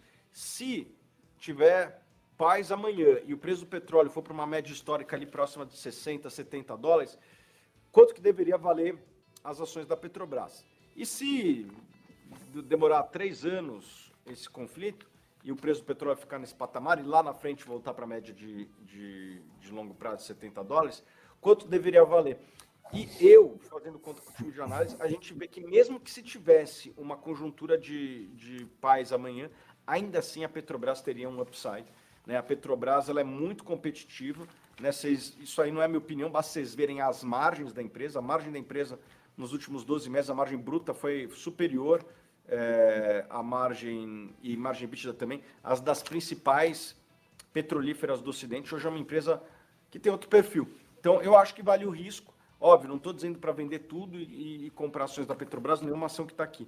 Mas foi só um exemplo de que as empresas estão muito saudáveis hoje, estão distribuindo muito caixa. E eu acho que o principal, que, que eu nem acabei nem citando, que eu lembrei agora, que é a questão de alocação de capital. No passado, é, sobrava dinheiro na Petrobras, o que, que os caras faziam? Festa, né? Joga tudo para cima aqui, vamos fazer festa. Vamos, vamos construir ali uma refinaria em Pernambuco, vamos comprar uma uma refinaria no Texas pagando sobrepreço, né? Eu estou sendo gentil com as palavras aqui. Uh, e não era só Petrobras. Vale fez muita aquisição ruim. As próprias empresas de siderurgia. Pô, quem era de aço longo quis entrar em aço plano. Quem era de aço plano quis entrar em mineração. Quem era de mineração queria construir quatro siderúrgicas, né? A Vale cometeu esse erro aí, né? eu acredito muito em foco na vida, né? Isso também vale para os negócios. As empresas de commodities na década de 2000 ganharam muito dinheiro que saíram fazendo festa, como se fossem ganhar dinheiro para sempre. E eu acho que hoje todas aprenderam muito a lidar com o excesso de, de lucro. Então eu não vejo ninguém fazendo nenhuma nenhuma festa, vamos dizer assim. Então ela está tendo um, um, um, um uso racional do capital que, que eles têm que que esse foi o erro do passado que eu acho que elas não estão repetindo hoje. Então, isso eu acho que vale para tudo também, não só empresa de commodity, vale para para banco, vale para tudo. Acho que as empresas brasileiras estão muito maduras. Então, vamos lá, resumindo. As empresas estão tendo resultados recordes, estão com balanço sólido, estão com múltiplos abaixo da média e estão sendo muito racionais na sua alocação de capital, com raríssimas exceções. João, passo a palavra para você aí para me complementar caso queira. Claro. Essa questão da Petrobras eu acho interessante que o Thiago falou de fazer uma análise inversa, porque aí vocês conseguem identificar quanto que está precificado hoje ou quanto que se espera que o Brent vá girar, né? E a gente nunca sabe porque o mundo é cheio de imprevistos, como teve aí a guerra na Ucrânia recentemente. E só para vocês terem uma ideia, eu estava fazendo um cálculo. O payback hoje das ações da Petrobras, se a gente mantiver esse cenário, é de próximo de dois anos e seis meses, tá? É uma coisa assim, impressionante. Para vocês terem uma ideia, se vocês fizessem uma rentabilidade de 26% ao ano, vocês dobram em três anos. Então, vocês teriam uma rentabilidade de 30% caso se mantivesse esse cenário. Então, as empresas elas estão gerando muito caixa, estão muito saudáveis, e aí quando você gera muito caixa, não tem tanto onde investir, não tem dívida para pagar, você distribui para os acionistas, distribui para os sócios da empresa que é, no caso, somos nós, e acaba essa enxurrada de dividendos que a gente tem visto. E aí, para quem gosta de EPL, só para também ter uma outra ideia, um outro dado que eu trago, é quando a gente pega o PL do Ibovespa, o índice da nossa bolsa, a gente está falando de um PL para os próximos 12 meses próximo de 7 vezes. Isso é 35% menos que a média. Tá? Então, assim, uh, chega, a gente chegou no momento que a Bolsa brasileira está barata. Né? E, e, assim, a Bolsa brasileira, eu entendo que tem muita coisa lá que não é a melhor coisa do mundo. Se você fizer um stock picking, você deve ter um retorno muito superior à Bolsa e com muito menos risco. Tá? Mas a gente chegou no momento em que a Bolsa está muito barata frente à sua média histórica também, ao meu ver. Algumas pessoas argumentam que isso é por está uh, sendo inflado por causa das commodities, né?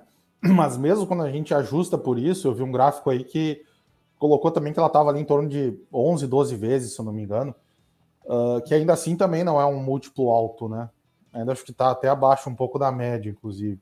Então, e mesmo assim, é, eu, eu acho que commodity a gente é difícil precificar, né? Mas como o Thiago falou, enfim, a gente tem hoje as empresas muito mais preparadas para lidar com excesso de caixa e também muito mais preparadas para lidar com falta de, de, caixa. As empresas estão muito mais eficientes, né? É, eu estava até lembrando, no, em 2020, a Petrobras teve um prejuízo gigante lá no terceiro, quarto trimestre, se não me engano, porque eles fizeram um impairment gigante ali, né? E eles fizeram na, nos seus modelos ali econômicos, financeiros, para depreciar os ativos, né? Eles colocaram ali uh, que a empresa ela teria ali que trabalhar com gerando caixa com Brent a 25, 30, né? E começava então a dar mais lucro, enfim, para os acionistas ali com 35, 40. E nos modelos deles estavam colocando ali no máximo acho que 50. E ainda assim, quem é assinante Suno lá vai, vai lembrar, uh, já deve ter visto, o relatório. Ainda assim, uh, o preço de hoje ela está mais ou menos em linha com aquele cenário, entendeu? Um Brent de 50 no, a longo prazo, 60 talvez. E então é mais ou menos essa linha que o Thiago falou, tipo, se continuar como tá, nossa, é payback aí uh, muito rápido, né? Absurdo. Não dá nem para o cara fazer conta de viver de renda uh, com esse dividendo, porque o cara vai, vai se iludir, né? Porque é tanto, tanto dinheiro que tá voltando aí. Agora, se a gente fizer uma conta aí, mesmo com esse petróleo mais baixo, de repente 50, 55, 60, né? Acho que 70 aí seria mais a longo prazo. Cara, ainda assim dá um, um dividendo aí. Não vai ser tão absurdo como hoje, mas com certeza dá é, muito interessante.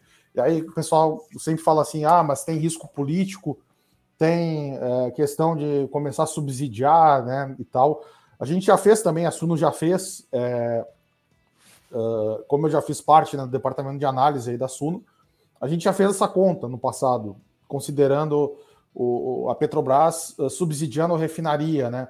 Ela entregando margem, no caso, praticamente zerando margem de refinaria. E ainda assim, cara, era a empresa tem muita, muita margem para desaforo, né?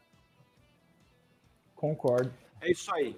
Vamos falar de, de small caps, João. É, não são só as grandes empresas que a gente citou que estão num patamar interessante. É, tem várias small caps também que, que caíram eu não acho que todas são interessantes. Tem empresa que caiu 70%, que eu acho que caiu pouco. Né? É, mas tem algumas empresas saudáveis, né, que são, às vezes, líderes dos seus mercados, são mercados de nicho, que são interessantes também. É, e a Suno sempre olhou com carinho especial para o agro. É, teve algumas empresas que fizeram IPO recentemente que são interessantes no agro. Você concorda, João? Concordo. Eu acho que assim, só para dar um panorama geral dos small caps, a gente tá falando muito de blue chips, né? Que é a Vale, Petrobras, entre outras empresas de commodity. E acaba que o agronegócio ele também é uma commodity e o Brasil ele tem vocação para o agro, tá? O agro ele representa, representou em 2021 27% do PIB brasileiro. Então um o agro quarto... é uma blue chip, né, João? Não, o agro Se a gente é separar em setores, não é, é até mais do que blue chip, né? É, o agro é, assim, imenso. Uh, só para vocês terem uma ideia da importância do Brasil no mundo, estima-se que em 2050 a gente corresponde a 40% dos alimentos globais. Tá? De todo mundo, a gente alimente próximo de 40% da população. Hoje a gente alimenta 1,5 bilhão de pessoas. Uh, e assim, tem muita notícia boa. Eu não vou me exaurir no assunto, senão a gente vai ficar duas horas conversando só sobre o agro, mas ao longo desse último ano, o que a gente viu foi um fluxo massivo de pessoas saindo da bolsa, indo para renda fixa, muito por conta do aumento da taxa de juros, né? Aquele efeito manada é, que todo mundo já está acostumado, que todo mundo lê em livros, e muitas vezes, quando acontece, fica meio assim ainda, um pouco com receio, medo, etc. Eu acho que as small caps foram as que mais sofreram, assim, de longe, principalmente por conta de não ter liquidez, né? Quando a gente pega uh, as blue chips e aí a gente via dinheiro gringo entrando no Brasil mês após mês, abril foi o primeiro mês que a gente teve gringo saindo, eles dão muita prioridade por liquidez. Então você vê é, essas empresas maiores tendo até uma certa valorização por conta desse fluxo entrando. As small caps foram totalmente deixadas de lado. Eu entendo que tem muita oportunidade e o agro, assim, particularmente o agro é o setor que eu estou aportando recentemente. Eu acho que aqui na Suna a gente tem uma vantagem competitiva gigantesca no agro, porque a gente tem um contato assim, na ponta. Né? Antigamente o, o Uh, o Velho Invest a gente tinha que ir lá visitar as empresas, as fábricas, etc. Hoje a gente tem contato com fazendeiros, agricultores, entre outros, que passam como é que está o setor. E o setor está muito redondo, está é, tá andando muito bem, e as empresas do setor tendem a se beneficiar desse vento nas costas muito favorável. Né? Que não é de agora, se a gente pega o PIB do agro desde 2010, enquanto o PIB brasileiro foi pífio crescimento, o PIB do agro cresceu a 7% mais ou menos, 6,8% é, por ano. Então, assim, é um setor muito, muito bom, muito importante no Brasil e que deve continuar crescendo, né? E qual são aí que, que, que você mais gosta, João? Top 5, vai. Uma, uma, uma só de cada um aí. Depois eu falo a minha. para esse momento, tá. para agora. Ótimo. Uh, ah, para esse momento, eu acho que assim, eu vou fugir um pouco do convencional. Eu acho que a Três Tendos é uma empresa nova na bolsa, mas é uma empresa muito antiga. Ela acaba por alinhar muita rentabilidade. Sempre que a gente vai buscar uma empresa, a gente quer que ela tenha qualidade. E qualidade é vantagem competitiva e se traduz em rentabilidade. Ela é uma empresa rentável, está com múltiplos muito baixos, tem uma governança muito alinhada. Eu entendo que o vento nas costas é muito favorável. Muito difícil a tese dar errada. Tadevaldo. De agro? Não, do todo. Do Qualquer? todo mundo aí. Uhum. Cara, mas eu tô gostando. Eu, inclusive, essa do João, acho que é uma das que eu citaria também, que eu particularmente tenho olhado bastante. Mas uh, eu vou até citar outra de agro também que eu particularmente gosto, que é a Boa Safra, né? Eu acho que ela é uma empresa aí que, que também está uh, tem uma avenida de crescimento sensacional aí pela frente, né? Estava olhando alguns dados deles ali, e embora de repente uh, ainda demore um pouquinho para alguns, enfim, começar a ter de fato toda sobra de caixa, né? E melhora ali da, dos indicadores de fato operacionais, eu acho que o, a, a tiro, né, projetada nesse preço de hoje, que seria, no caso, enfim, pegar todos aqueles. Uh, a gente pega aqueles fluxos, né? Faz a projeção aí, o valor presente, enfim, a gente consegue aí chegar numa, numa, numa, rentabilidade muito alta, entendeu? Muito boa, assim. Então, acho que. E tá dentro desse setor agro, né, também, que é a locomotiva do país aí. Eu acho que é uma. Enfim, é um, case que eu gosto e tenho na carteira. E, mas se eu fosse citar outro aí seria o Banco do Brasil, mas aí eu deixo aí com. Era que eu ia falar, pô, vocês só estão falando do agro, eu falei, pô, vou ter que falar do agro também, né? Que é e do o, agro, né? É. O Banco do Agro, né? É um banco, banco que carteira de, de crédito agrícola muito significativa, é possivelmente o maior financiador aí do, do agronegócio brasileiro. É, obviamente que o agro é competitivo e passa por um momento bom, então a, a inadimplência tende a ser muito baixa, mas não é só isso que me atrai no, no, no, Banco do Brasil, não. Eu acho que é um banco que tem um certo conservadorismo na carteira de crédito, né? Os bancos estatais geralmente eles têm esse perfil, né? Carteiras com colateral muito forte, né? Eu acho que no Brasil a pior coisa que você pode fazer no crédito é, é, é dar crédito sem colateral, né? Sem, sem ter garantia. Né? Então, e o Banco do Brasil ele tem um, uma carteira mais sólida que a média quanto a isso. Então, você tem um banco que é conservador. Você tem um banco que está com as finanças em dia ali, né? Está com a Basileia saudável. você tem duas linhas de, de negócio importantes no mundo atual, que é a parte de investment, eh, de, de banco digital. O Banco do Brasil ele é competitivo. Se você for na App Store ou na Google Play, vocês vão ver que é um dos aplicativos mais bem avaliados. Né? Você pode comparar lá com o Nubank, que é o banco digital da moda, aí, vamos dizer assim. É, é a última vez que eu vi, o Banco do Brasil estava mais bem avaliado pelo cliente. Né? Então, é um banco que tem aí um, um, um, aplicativo, que é o futuro da relação bancária com os clientes, muito bem avaliado. E tem uma asset, que é o filé mignon da indústria financeira, né? É uma gestora de recursos ali de, com mais de um trilhão. É a gestora que mais cresce em termos absolutos no Brasil, ano após ano. E é a área que possivelmente tem a maior rentabilidade da, da cadeia bancária, né? Então você tem pô, um, um banco digital que funciona, muito bem e uma asset que cresce a, a olhos vistos ali, olhos nus, né? Cresce muito forte. É, paralelamente a isso, você tem aí uma rentabilidade como consequência muito boa. Acho que o, o gap de rentabilidade do Banco do Brasil para os grandes bancos, principalmente Itaú e Bradesco, nunca foi tão pequeno, né? Geralmente o Itaú e o Bradesco eles operavam ali num ROI muito acima do, do Banco do Brasil. Esse gap ele se reduziu de maneira significativa, então acho que o Banco do Brasil nunca foi tão competitivo frente é, aos outros grandes bancos privados. E acho que a melhor parte de tudo é, são os múltiplos baixos, ali quatro vezes lucro, pagando um dividendo fenomenal. Olha ali, ó, tem, tem clientes do Banco do Brasil, né? É, falando que, que, que, são, são felizes ali, ó, sou cliente do Banco do Brasil, gosto muito, né? É, enfim, acho que tem ali uma certa satisfação do cliente acima da média. Então, Banco do Brasil, não estou falando para vender tudo e comprar Banco do Brasil. Eu conversei, olha só, na nossa análise de Banco do Brasil, eu conversei com 15 funcionários do Banco do Brasil. Né? Eu acho que a empresa que eu tenho mais seguidor é o Banco do Brasil. Eu, eu abro espaço lá no, no, Instagram, o pessoal. Quem aí trabalha em empresa e tal, e volta e meia eu chamo os caras no privado. E, e quem trabalha lá no Banco do Brasil fala que tem uma governança muito sólida né, muito colegiado, isso às vezes pode até tirar um pouco a rapidez, mas blinda é, de erros que aconteceram e, e, podem acontecer em estatais. Né? Tanto é que eu brinco que nem a Dilma conseguiu dar prejuízo no Banco do Brasil. É, e, enfim, tudo isso aí somado, eu acho que faz do Banco do Brasil um, um bom papel aí para uma carteira que visa dividendos e quem sabe valorização. Na minha opinião, essa empresa tinha que negociar mais próximo do book, que é a média histórica, mais próximo do valor patrimonial, que é a média histórica, e que isso aí acho que daria no final do ano próximo de 55 reais ali. É, então, eu acho que está barato, tem que comprar. É isso aí, já falei demais. Pessoal, ó, eu acho que uma, os maiores erros que eu fiz na, na minha vida foram, foram, foram decorrentes de eu não ter um especialista do meu lado, né?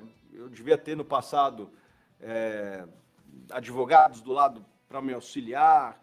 Eu agora fiz meu imposto de renda. Eu, eu, antes eu fazia meu imposto de renda, dava uma dor de cabeça. Agora eu tenho a contadora da bolsa lá que faz para mim.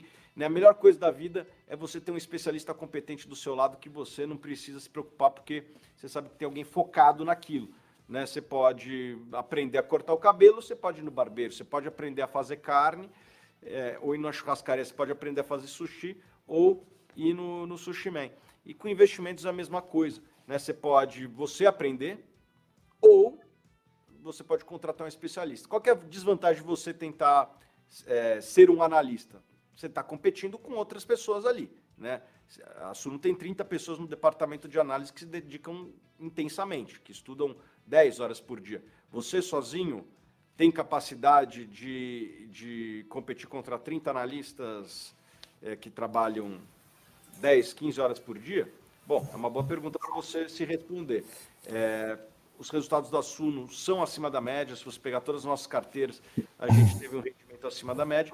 E isso consequência de muito trabalho aqui de pessoas como o João Daronco, como o Tadevald, que ajudou muito no, no passado e, ajuda muito no, no coach, no treinamento dos novos jovens analistas da Suno.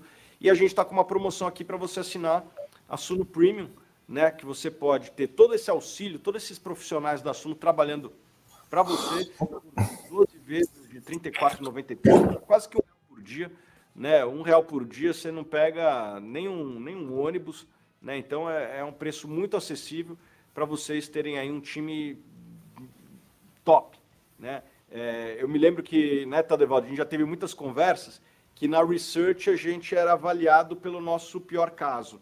Né? É. E agora os fundos é, da Suno, e a gente tem visto que a gente é bastante competitivo. Né? Você pega lá o SNFF, é, é o fundo que, que teve melhor performance, o, o Sunofia está ali entre os que tem melhor performance da sua categoria, o SNCI está indo bem também. Então agora as pessoas não, não, precisam mais confiar na nossa palavra, podem confiar, podem comparar o desempenho dos nossos fundos com os demais fundos do mercado. E o Suno Premium está com esse desconto, né? A promoção termina hoje, às 23h59, então não vai durar muito tempo. São 12 vezes de R$ 34,93. Está aí o código, o código o QR Code, né? Só vocês tirarem um print. Tem também links na descrição, links em tudo quanto é canto, né? É, oi? e tem no, no chat também aí, então não, não deixe para depois. E tem uma série de benefícios aí, né? Tem essas cinco carteiras, todas que superaram o índice que a gente analisa mais de 100 investimentos para você aí.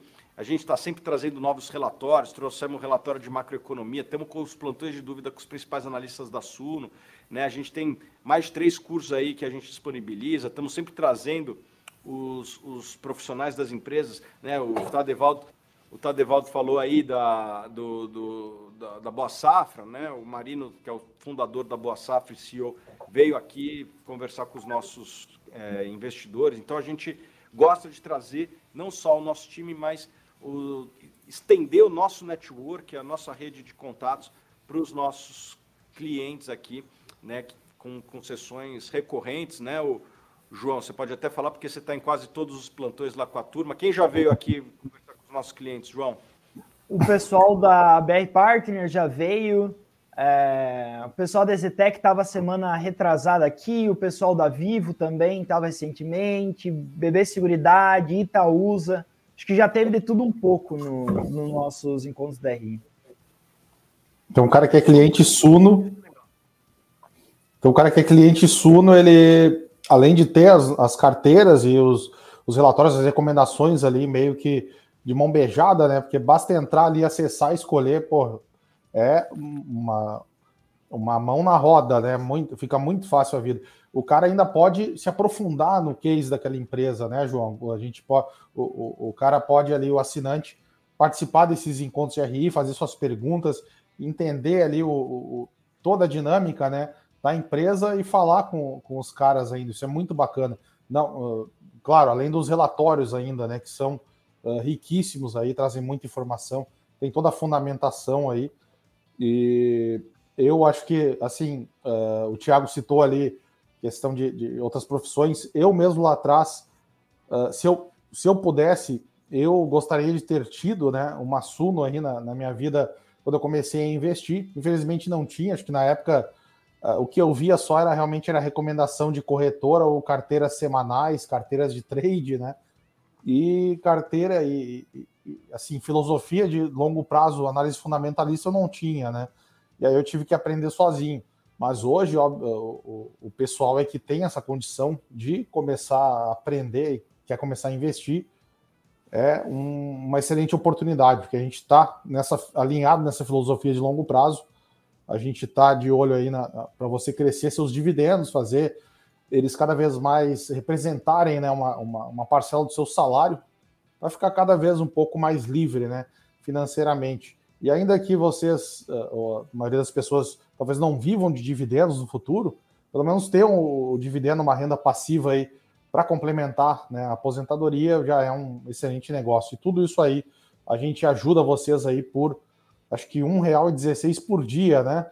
Nessa, nessa conta aí que tá um desconto aí de 25%. É o, como o Thiago falou, não, não, não dá nem para andar num, num, ônibus. Acho que não compra nenhum chocolate hoje em dia, né? Esse valor aí.